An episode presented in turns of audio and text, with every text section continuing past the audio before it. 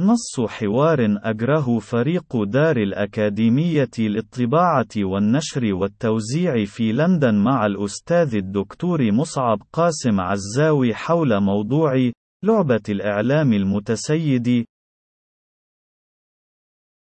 سين كيف يقوم الإعلام المتسيد بتوطيد هيمنته على الوعي والمعرفة الجمعية في المجتمع؟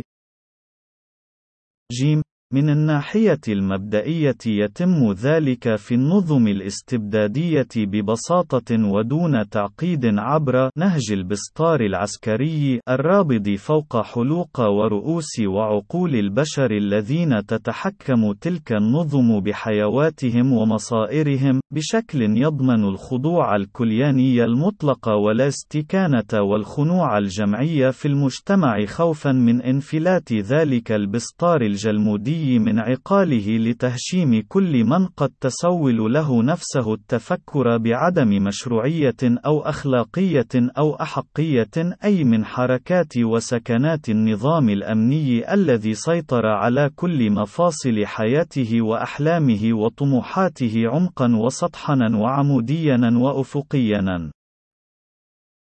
أما في النظم الاستبدادية المنمقة بلبسات من أشكال الديمقراطية التمثيلية الشكلية في الغرب فتقتضي شروط اللعبة الديمقراطية فيها عدم اللجوء إلى تقنيات البسطار العسكري، وإنما إلى تقنيات أكثر حذاقة وكفاءة في تحقيق مشروع هيمنة الأقوياء الأثرياء على مفاتيح السلطة والثروة وصناعة المعرفة ممثلة بالجسد الإعلامي في المجتمع برضا وقبول المتشاطرين في ذلك المجتمع طواعية وليس قصرا من الناحية النظرية والقانونية الشكلية كحد أدنى.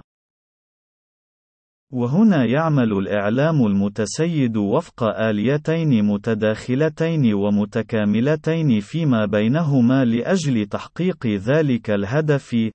الأولى هي نهج صناعة العقل المستقيل عبر إلهاء الجماهير التي ينظر إليها من الناحية الإعلامية على أنها قطعان من الشياه الشاردة جاهزة لإلتهام كل ما يقدم لها لإلهائها ترفيهيا وإبعادها عن شبح التفكر في أس حياتها البائسة وذلك عبر طوفان البرامج التلفزيونية التافهة والمس المسلسلات التي لا تنتهي حلقاتها وبرامج صراع الديوك الحوارية التي ليس فيها من الحوار العقلاني الرشيد شيء والأخبار التافهة التي لا تنضب عن فعاليات وفضائح الفنانين والنجوم الفنيين والتي تصب جميعها في خانة هدف تحويل عقول المتلقين إلى قرون استشعار خاملة وظيفتها الاستقبال والانفعال لا حاجة لاشتباكها مع أي جهد عقلي فاعل قد يؤدي بمن يقوم به للسعي إلى اكتشاف حقيقة العلائق بين خواف الأمور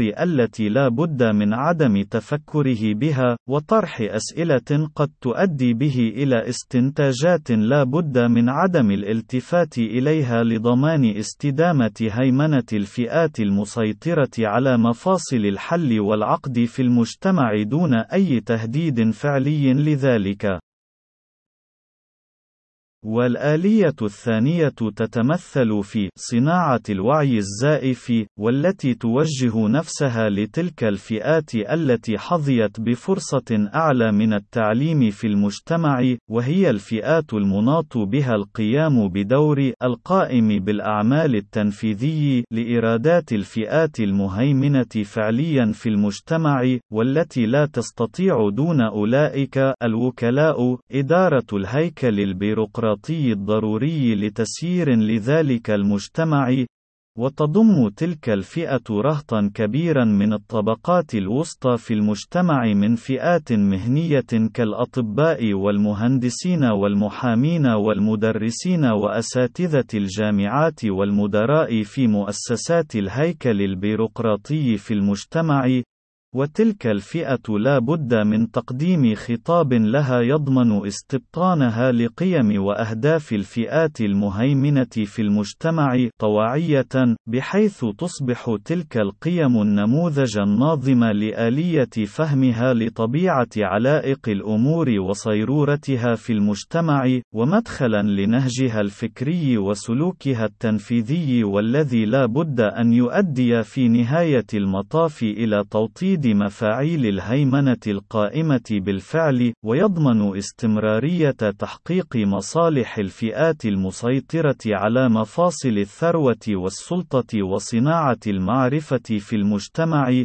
ويتم ذلك من خلال وسائل الإعلام ذات الحيادية الظاهرية عبر تغطيتها الانتقائية للأخبار، وعبر أدوات ترشيحها لما ترتئيه من أخبار تراها جديرة بالتغطية، وعبر مواضيع الحوارات والمقالات المنتقاة بعناية قبل أن يتم السماح بنشرها أو تغطيتها أو بثها، بحيث يفضي ناتج العمل الإعلامي بمجمله إلى تخليق قناعات انتقائية بعينها، لا بد لكل أولئك المتعلمين الحاذقين من استبطانها، إذ أن الجميع في وسائل الإعلام الحيادية متفق على صحتها، وهو ما يومي بالبنان المشرئب إلى صوابها وتنزيهها عن الخطل والزلل، إلا إذا كان الناظر إليها ممسوسا بضرب من الجنون، إذ لا يعقل أن يكون الجميع على خطأ وأن هناك عاقلا وحيدا في هذا الكون